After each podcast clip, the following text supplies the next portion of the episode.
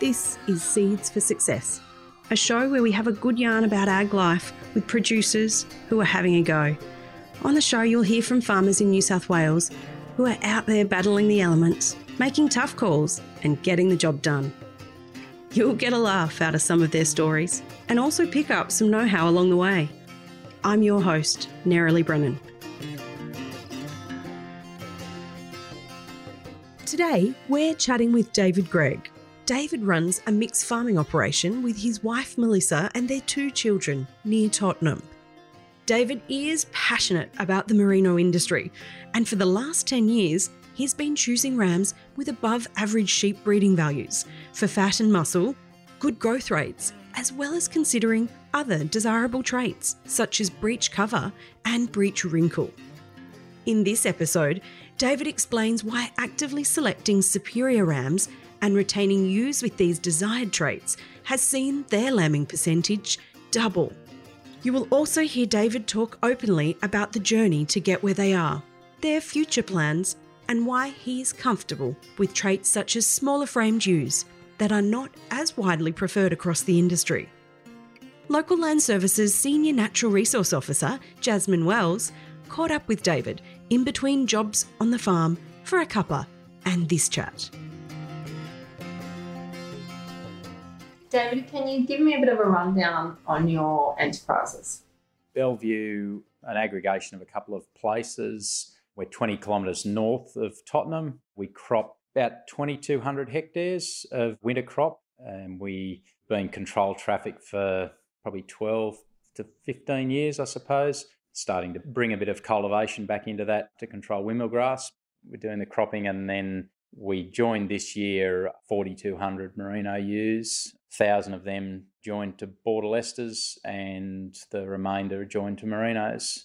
The business is my mother and father and my wife and I. Dad and I uh, are the only two that work in the business, and we have one staff member that works with us, although we could probably handle an extra one or two. it's always too much to do, but we've been here since the 50s. My grandfather bought a, a an unwanted soldier settler block, so I think 3,500 acres of scrub when he bought it. So yeah, there's been a fair bit of expansion probably since 70s, improving that country and getting it up to the around about 13,000 acres now. So that's plenty to keep us busy, but never enough when you want to run more sheep. So speaking of sheep, there's been some changes in your enterprises over the last few years. Talk about why and what you changed from.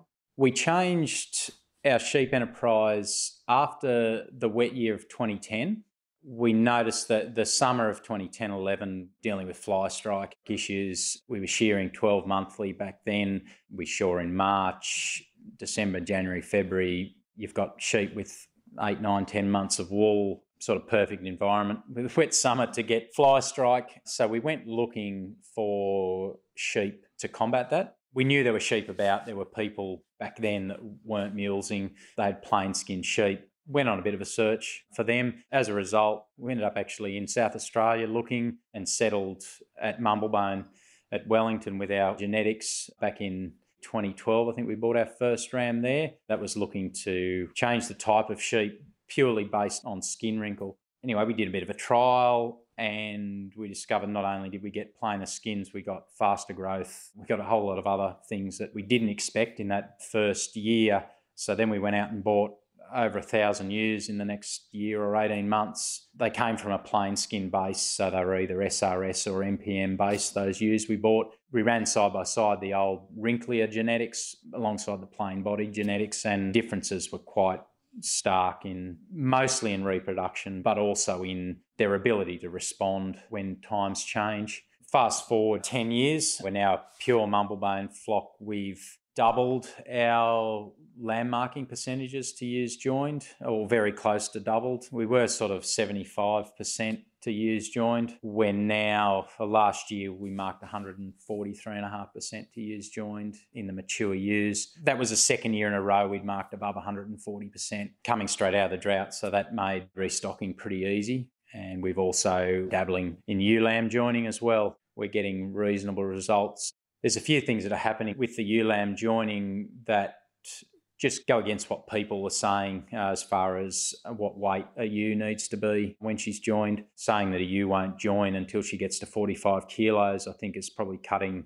It certainly would cut us short if we were doing that. There's so much in there that we've still got to learn on that front. What age are you aiming to get them to yeah. start joining? So, a ewe lamb joining occurs at the same time as our main joining. So oldest ewe lambs will be seven months when the rams go in. We operate a slightly staggered joining. Our joining period is over seven weeks, but the ewes only have rams with them for five weeks, if that makes sense. So we don't tease our grown ewes. The rams go straight into them generally in the first week of March or thereabouts. And we put teasers in our ewe lambs for the first two weeks of that joining period, that seven week joining period. On the third week of the seven weeks, we'll put half a percent of rams in with the ewe lambs to try and catch any of those early cycling ewes. Half a percent's not, you know, it's certainly not a lot, and I would put a lot more in, but you can't go out and buy 50 rams, not the price that they're at at the minute. So we put the half a percent in. They're in there for the first three weeks. And by that time, our main joining's finished after five weeks. And we draft out all the rams out of the main joining and we put them in with the ewe lambs for the last two weeks of their five week joining. They end up being joined just two weeks later than the main lot. We managed to get 70% of fetuses in the ewes last year, and then they lambed down at about we managed to get 70% conception in the ewe lambs. So 70% of the ewes went in, and of that 70%, we then marked 100% of lambs. So it was in the ewe lambs, 70% of lambs marked ewes joined. So they um, all retained their lamb? No, they retain at a lower rate than the grown ewes. They don't twin as high as the grown ewes, but we joined about a thousand ewe lambs and we marked 700 lambs out of those ewe lambs. So I think that was a pretty good first step. The interesting thing is the live weight of what weight we should have joined them at. I chose not to weigh a percentage of them before I put the rams in because my thought is in February, March, when we're putting these, and we join in confinement too with the ewe lambs, it's quite dry at the minute. We're currently joining. We've got no green tucker to grow those sheep on, so we put them onto grain. It costs us no more to feed a ewe lamb in confinement, whether you're joining her or not. The only cost is getting the rams in there. So the way we've staggered the joining, we getting lambs as a bonus, and it's costing us nothing in feed, and it's costing us at the minute nothing more in rams. We're able to get a little bit more use out of those rams. You know, ideally, I'd love a full team of rams to go with my ewe lambs and join them right from the start of a five week joining. Certainly think we'd get more lambs, but that's the best we can do at the minute. What's your prep for those rams, making sure that they can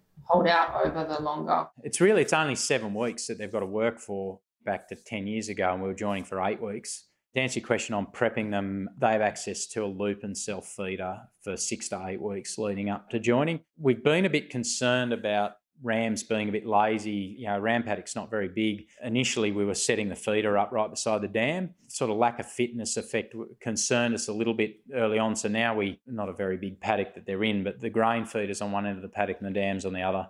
And we force them to walk between water and food you wouldn't want to run the wallabies out without doing some training. So these blokes have got to cover some ground and get busy every night. So you're feeding them lollies. So uh, yeah, you want to get the fitness into them a bit. So we force them to do a bit of walking. I don't know whether it helps, but it helps my head thinking about it. So the ewe lamb weights, we weighed our ewe lambs last year after they were scanned. I could see as we were feeding them into the preg scanner what was coming out in the three different ways. So, you know, the dries, singles, and, and twins, they were coming out in what looked to be very even lines. I thought there's going to be a difference in the weight of these sheep. I'll count 25% of every group and I'll weigh them all and I'll get myself an idea of the weight difference. The interesting thing was is that yeah, the really light lambs ended up in the dries, but we also had really heavy lambs in the dries that raises a few questions. You've got some of your heaviest weight sheep in the dries. Why didn't they go into lamb? And you've got these lighter ones that had a setback, probably late twin out of a maiden ewe or something like that, that just didn't quite have, or the containment environment doesn't suit all animals. Mm-hmm. You're putting a bit of pressure on them doing that. But the interesting thing was that the overall average of those ewes, when they were scanned in lamb, was 43 kilos. I've heard people say that you shouldn't join a ewe lamb until she gets to 45 kilos. So I got 70% of ewes in lamb at well under 45 kilos because they were carrying lambs and 45. The difference between the dries, singles, and twins, there was only two kilos difference in average weight between those cohorts. I think the twins were maybe 44 average, the singles maybe 42, and it was 40 or just above. Uh, there wasn't much difference. Yeah, it might have been 41 for the dries was the average. We had ewes that weighed 38 kilos at scanning and scanned to twins and raised at least one lamb. If I'd have put them all through the weigh crate prior to joining, I'd have probably joined, I'm guessing out of a thousand, I might have joined one or 200. And some of those heavier ones might not have got in lamb because we certainly had plenty of dry ewes that didn't get in lamb. Was that the fact that they have a shorter heat and the rams miss them? Possibly. Is it just that they're the ones that are going to go dry as a one and a half year old? I don't know. We're not collecting enough data to sort of understand that just yet, but that's something I think we'll work on. I think you're selling yourself short weighing ewes to a certain weight and then joining them because something we've been seeing with the use of breeding values and Mumblebone are trying to do, they're using the fat and muscle breeding values. It's part of encouraging more fertile animal, and it also I think I'm right in saying that a higher eye muscle depth breeding value can limit adult weight. We've actually got a ewe that, as a one and a half year old, a standard reference weight of about 55 kilos there's a bit of variation in that flock, but if you get a, a, standard reference weight ewe at 55 kilos, then you put twins inside her, she can be weighing 80 kilos or more come that pre lambing shearing. I've heard some horror stories of blokes with 100 kilo ewes that won't go into lamb, and that's a pretty scary situation to be in because the maintenance requirements for a 100 kilo dry ewe it would be phenomenal and then they're not going into lamb so i'd much prefer to have a lighter ewe we're, we're aiming for that a standard reference weight of around about that 60 kilo mark. And we're hoping that by the time they're two or three years of age, we're getting 90% of those ewes into twin and with a fast growing lamb. And so you wouldn't be concerned, like there's talk of joining early can affect mature ewe weight. Yep. You're not concerned about that. It's a, probably a, a way that you can trick your system into having slightly lighter ewes a ewe lamb is not going to go into lamb unless she's reached puberty. Like that's the body telling her that she's ready to reproduce. We had a slightly higher ewe mortality in the ewe lambs, but it wasn't significantly higher. So ewe mortality during lambing comes from difficult births. We're not having a massive amount of ewes being too small to get lambs out. We have limited the size. It was quite obvious when we classed the ewes as one and a half year olds after they'd had lambs you could see that the ewes that had lambs were slightly smaller. We've set back maybe their frame size, but it was interesting the mix of condition scores between the dries and the ewes that had lambed. There were some ewes that had lambed that were back in condition score three not long after weaning. They're obviously just going to be a more compact animal. For those guys listening that have spent some decades looking for a bigger framed yep. animal. Can you talk about why that's not one of your Yes. I think that probably goes back to how your studs selecting their animals. I've found that any stud that's selecting using breeding values probably doesn't have a lot of selection pressure on the size of the animal. And certainly some of the best animals for figures that I try to purchase every year are the smaller animals in the sale. And I think that's probably because the combination of figures that we're chasing creates a more robust, more compact animal. Now, if you're not using breeding values to select your animals, studs are doing this. They're picking those visually bigger animals. What they're doing is they're picking the fastest growing animals. They're probably going to be a single out of a mature ewe that'll grow quick because they've had the best start. Mum's only had one lamb. She's had a heap of milk for the one lamb, and they're growing and they're nice and big. And then you end up with, and everyone says, well, you need these big animals. They'll have a lot of meat on them, and you know, so forth. You can get a more compact animal that'll put on just as many grams per head per day as a really big one. It just costs you less to maintain the mother of that you know, those more compact animals. It's a danger we're getting into trying to make an animal that is lots of wool and lots of size. With shearer shortages, they don't want to be dragging out 100 kilo ewes. They don't want to be dragging out 80 kilo ewes. I hear a few complaints about the size of our ewes at our pre lambing shearing. We shear five weeks prior to lambing, and our twinning or our multiple ewes, they're big. But at the time, they've probably got eight to 10 kilos of lamb inside them, plus all the other, you know, the extras they've got with that lamb growing inside them. So if they're 80 kilos, they're probably in that 60 to 70 kilo range. And we're trying to push them above condition score three. So you're getting above your standard reference weight to begin with, plus you've got lambs on top of that. So if we're getting complaints for those sort of ewes, you imagine if that ewe started as an 80 kilo ewe, she'd be well over 100 kilos with a couple of lambs inside her. It's a slippery slope, I think, chasing size alone. We don't select on size at all. I know when I'm classing sheep whether they've been born a twin or born a single. I don't know whether they've been raised a twin or not. You have some loss, but you can work out from your lamb marking percentages. You know if you're marking out of a twin mob that should have 200%, you're marking 175 or 180%. Let's say 180 is an easy one to figure out. Nine out of 10 ewes are raising two lambs at that percentage. So the following year, when you're classing those, you can say with pretty good confidence, most twins that you see would have had a, another person there or another lamb there competing for a feed source. So they're going to be a little bit smaller, but I don't mind breeding sheep really is a is a numbers game. While merino ewe numbers are short, we want as many numbers as we can. We can do that off a moderate sized animal quite comfortably. I think it's a bit of a mindset. If you get away from that sort of show mentality of finding the biggest, fattest, shiniest animal and getting back to an animal that actually can do the job on the farm. You yeah. start talking about dollars per hectare. Yeah, people are looking at those hand raised animals in a you know in a show environment it's not a reflection of what they'll do in the paddock. You know, once you start bringing in breeding values, if you've got a fantastic ram and then he goes into a couple of sire evaluations and something goes wrong, the figures come back. There's nothing you can't hide from them. And studs that are involved in that, they know that. You know, it's taken them forward. And we're, as a commercial producer, we're certainly getting the benefits of all that research and all that work that those studs that have, you know, have gone that way. Yeah, we're benefiting an enormous amount. Let's talk twinning. What are your goals there for the flock? Ideally, I'd like every ewe that gets joined to have twins. So last year, our main ewes scanned above 160% to ewes joined. Our mature ewes scanned mid to high 180s. We had less than 5% triplets and a very low number of, yeah, about 10 or 12% were single. You know, I probably couldn't have asked for much better than that. What I'd like to do is bring a few of those triplets back and push a few of the singles up into the twins.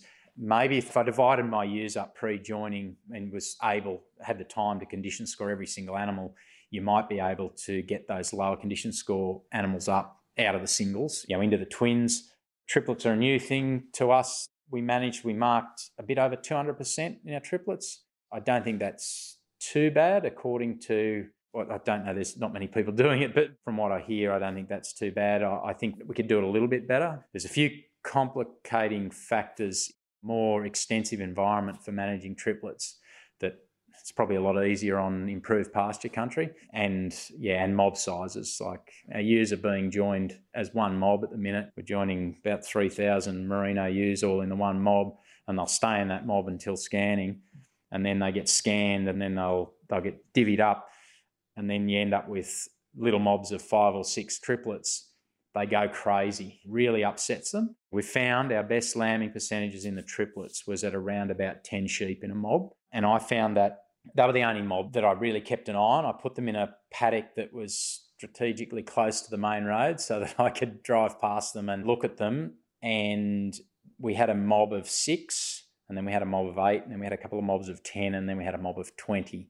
20 was too big. It's too much confusion, I think, in a mob that big. That was in a very good stand of saltbush. So I never saw those used from the time I put them in to the time I mustered them out. That's pretty handy for that. But I just think that they hang together. And yeah, when there's three lambs drop on the ground and then 10 metres away, there's another three lambs and there's a lot of noise. And I think that was, you know, that caused the issue. But the mob of six you couldn't get within 200 metres of them.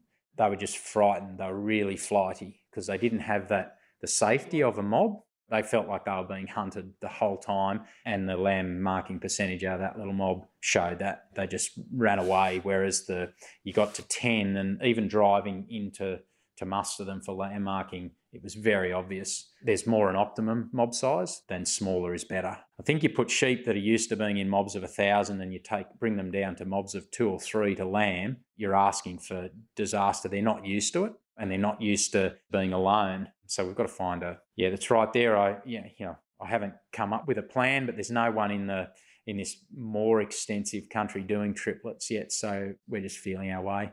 On the twin front, we've lambed in reasonable size mobs. We do try here at Tottenham, we try to keep mob sizes down to below 200, but I try to pre lambing, I work out total numbers of DSEs and try and allocate the same amount of DSEs per paddock, regardless of whether they're a twin or a single. So, if obviously there's more DSEs tied up in a twinning ewe than there is in a single ewe, so you put less sheep into a particular paddock. What I've also found is the type of paddock. We've got about five years of data of, of lamb marking percentages coming out of specific paddocks. And we're finding that the more shelter you provide lambing ewes with, the higher the percentages are. Now, there's a difference between shade and shelter. So, people, yeah, imagining a paddock full of, say, eucalypt or scattered eucalypt or scattered kurrajong, it's very good for shade, but there's no there's no shelter. There's nowhere for an animal to hide. Our best paddocks are Gilgai country with lignum that's grown around the Gilgais. So that, that's Gilgai country that's never been cropped or anything like that. We're getting good uh, lambing results there because a ewe can get down the bottom of a gilgai or hide behind a lignum bush, think she's protected, she's got a bit of privacy. The other country that's really good is Wilga country. So quite a bit of our uncleared country's got the eucalypt with the wilga tree growing underneath it. They'll get in underneath there and they'll lamb in that shelter. And that was uh, one of those paddocks we marked our, our highest percentage last year or the year before in the twins we, we marked 185% of lambs. That's pretty good. You're getting more than 9 out of 10 ewes bringing two lambs to lamb marking. So i don't think you can do a hell of a lot better than that. Considering we're marking 95% in the singles you're still getting that 5% loss even in a single environment. It'd be interesting to see if there's been much study into this I know there's some coming out of WA because it just makes sense, doesn't it? Like, where would you rather be? It's probably my only criticism of lambing research is that most of it's done in higher rainfall, higher stocking rate country. We've run sheep throughout the drought and coming out of the drought, we've run sheep on agistment places from high rainfall, 650, 700 mil rainfall at Coolah out to the east of Wilcannia, which I think is probably 250 mil or something like that.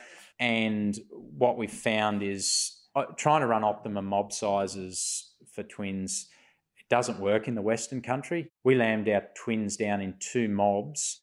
We did everything wrong out there. Two big mobs of 400 ewes. We still marked 175% of lambs out of those mobs, but they're in eight or 9,000 acre paddocks. We also ran ewe hoggets with them as well. You know, that's supposed to create a distraction, you know, having other ewes in there that aren't lambing and all of that sort of stuff. But there's just not the research being done in those areas. And, you know, I can understand, I know when we first, when people said to us, you know, try to get your twinning mobs down to, you know, between 50 and 200. In the more improved country where there isn't that shelter, certainly mob size plays a big factor because they're stacked in pretty tight, and the more lambs you got, you've got arriving at the one time creates confusion.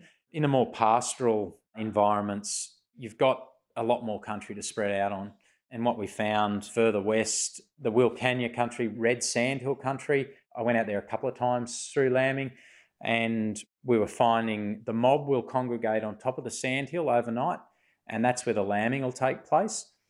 And by nine o'clock in the morning, it used to take me four hours to drive out there. Yeah. By about nine o'clock, I'd get into the paddock and I'd, you know, you check which way the wind's blowing and you'd find the sheep and you'd find these ewes with young lambs sitting on top of the sandhill and then two valleys over would be the mob that has moved away in the morning feeding, and that just gave that separation. They could only be one or two hundred metres away. There's a sandhill in between where they've lambed and where the mob has now moved to, and they've got that time to bond. And that was something that I never expected out there. I thought we are going to have real problems with big mobs, but it just seems to work a bit differently in that country. There's really good shelter out there. They can get the separation if they need to. And I'm not aware of any research being done in that country. We made it work out there, separating twins and singles, and you really need to be scanning. You really need to be shortening up your joining period and separating your twins and singles and managing them differently, regardless of what environment you're in. And so, are you culling with the intention of having twinning ewes only? We cull it two times of the year. We cull it at scanning. So anything that doesn't scan in goes out. Now that's a pretty low percentage. Last scanning, we had 80 ewes that scanned dry of the grown ewes. There's so many factors. You know, those ewes might have been a little bit underdone leading in, or you don't know, they might have had another health setback. I don't want to take any passengers through. So we, we just, and we've got such low numbers. Like if we were getting hundreds of dry sheep, you might rethink your approach. But, yeah, we've been down this path for 10 years or more. And if I had my time again, originally we were keeping scan dry first time. If I had my time over, I wouldn't have wasted my time mm. because they scan dry the second time or most of them do, the sooner you can get them out, the better. Anecdotally, I think they're probably coming out of those ewes that might have got in lamb every second year. So they'll get in one year and they won't get in the next year. And once we got them out of the system, we're, we're down to less than 1% or 2% of dries coming out at scanning. And then we go through at lamb marking and we wet and dry while we're lamb marking. And any ewe that lambs and loses a lamb, she goes as well. Some people might say that's not fair because there might be, you know, might be something. But if it's a genetic defect that she's throwing into the lamb that's caused it to die, well, you probably don't want her to do that all over again next year. Or if, is it that she got startled by a fox or a pig or something like that and she ran away from a lamb and that's why she's dry. Well, you want an animal that's going to look after its progeny. But by far the biggest thing we're culling sheep on now is for udder defects. It's from cut teats as a ewe lamb, and our shearing team have been very good since we pointed it out to them. The shearers are onto it, and we check every ewe's udder after shearing. We've just put four or five thousand ewes through in January, and there wasn't a single one with a cut teat. So we're getting on top of that now. We're just working on getting the older ones that may end up with a bit of mastitis and things like that. You can't afford a ewe to have two lambs but only have one viable side of the udder. You know, she, she's got to have both sides working. It's hard to pick up at lamb marking. You can pick up wets versus dries or the big udder defects. You know, one side's produced milk and the other one hasn't. You can pick them up at lamb marking, but it's very difficult to pick up mastitis until a bit later on, I find, because the udders are, are so full still at lamb marking. There, there's yeah, it's just a bit hard to see. But once they've dried up after weaning, when you put your hand on the udder, you can feel, you know, a hard lump. We're working pretty hard on that to try and keep those users fit as we can in the breeding group. You know, so they've got every chance of rearing two or three lambs. And thoughts on electronic tags? How long until you're there? So we've got a repeat buyer for our first cross ewes, and he's requested that he wants electronic tags in his sheep. So we're buying them and putting them in for him. We're not doing it ourselves yet. The thing with technology in the sheep game is that you've got to be careful in a commercial enterprise. It doesn't create more work and it doesn't create, you know, flow on into a benefit for you. I notch the ears of my ewes when they've been scanned. So I know which ewes have single, twin, or triplet just by a notch in her ear, but be impossible to tell in a commercial sense, you know, how many lambs she raises. But by her still being in the flock, it's an indication she's mm-hmm. raised at least one, or in the twins, you know, what her mob has raised. So, what I think we will do if we do go down the electronic tagging path is is we'll then be able to condition score ewes and allocate a condition score and a body weight. And I think we'll then be able to work out standard reference weights for every individual ewe. And I reckon we'll be able to get the software to run them through an auto drafter and draft off any of the ewes that are lighter than their standard reference weight, mm-hmm. any of them that are maybe average or at their standard reference weight, and any of them that are heavier. And that will probably help us allocate feed post weaning and through to joining to try and catch those ewes up that are a bit under condition. With the tag, we, will also be able to record how they scanned. So we'll know, you know, what their body weight was at different times through the year. And that's probably the, the biggest benefit initially for us. I'm just a bit nervous about fleece weighing, not just getting it right and getting getting it done right in the shed. It's a bit of a logistical challenge. You know, we had a shearer here this year that short 250 sheep a day, trying to keep the wool away from him. And, you know, and there was another guy doing 200 as well in a four stand shed, and the other blokes are doing 150 or better. There's a lot of wool coming at the wool table to try and get an accurate measurement. There might be something that, that you get wrong. I'm not saying we won't do it, but it's something that we'll probably do last. I think we'll probably do the, the stuff I can do outside of the shed, the body weighing, the condition scoring, the recording their scanning onto an electronic tag. We're joining more ewes than we've got the room to lamb down. And if we can't find agistment space for those ewes, then we'll have to sell some. So then how do you make the decision on which ewes you sell? Do you just sell all your singles? But I'm thinking we'll need to sell more than just the singles. So then you say, well, how do you decide which one of those twin bearing ewes you sell as well to get your numbers back into line? So, given how hard you have culled over the last few years, we've probably got 12 to 1500 that we've got to find space for somewhere. I'd love to be able to find paddocks to put them in. It's pretty exciting when you're marking 140%. Last year we joined a bit over 3,000 grown ewes I did some forward projecting, and it was only four or five years before we'll be joining over 10,000 ewes. That's they're fictitious numbers. We've not got enough land to, to do that, but that just means that that surplus has got to come onto the market. So they should be structurally excellent because if I've got to take out 25 or 30% of my breeders, even the slightest thing wrong with a toenail is going to have to go. I don't class myself as a wool producer. We're a merino ewe producer or first cross ewe producer because that's where our big money comes from in the sale of lambs or sale of it's selling sheep. Probably 10 or 12 years ago, our wool income was made up 50% of our total livestock turnover or yeah or profit was 50% wool 50% sheep surplus sheep sales last year i think the wool is back to about 25%, and we're making 75% out of surplus sheep. So we're still cutting the same amount. We're cutting more bales of wool, got a lot more sheep. I don't think our sheep have reduced in wool cut. I worked out clean kilos. We're cutting about two or 4.3 kilos clean. People can work that out depending on what their yields are at Wilcannia where we've shorn with 48% yield and at Coolar at 70%, and we're shearing twice a year. That's another thing that's really working for us. Just seems to keep the sheep in better nick. Sheep just do better off the board. People have seen that anecdotally forever. So you give them two chances at doing better off the board. We try and time that to working with lambing and working with the fly waves so we don't get as much fly. We still get the fly waves that everyone else does, but yeah, they don't seem to be as big of an issue with the plainer skin sheep. We take a pretty hard and fast approach on that too. Any sheep that's been struck through a structural fault as a result of having skin wrinkle doesn't get joined again to a merino. You know, we try and take them out of the equation. Like chasing fly sheep is a big issue. I do 90% of the sheep workers I do myself. So certainly everything that's done through the yards, you know, whether that be drenching or vaccinating or drafting, it's all done with one person we've had a pretty horrid summer just gone. It's hard, yakka. Everyone's you know been in the same boat. But yeah, if you can get that back to minimal in an average season, it frees up time to do other things. Absolutely, and I think that's that's probably something we could do another whole podcast on. Thank you so much for your time. No worries, Jasmine. Yeah, no, thank you. Thanks for listening. This podcast was brought to you by Central West Local Land Services.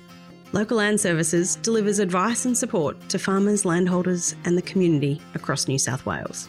To learn more, you can find us online by searching for Central West Local Land Services. If you'd like more information about the topics we discussed today, as well as links to relevant articles, fact sheets, events, and other helpful resources, we've added those into the show notes for this episode. You can find them by tapping or swiping over the cover art in your podcast player now. Hey, and while you're there, please leave us a five star review. It really helps other farmers find the show. I'm your host, Nerily Brennan, and I'll chat to you next time.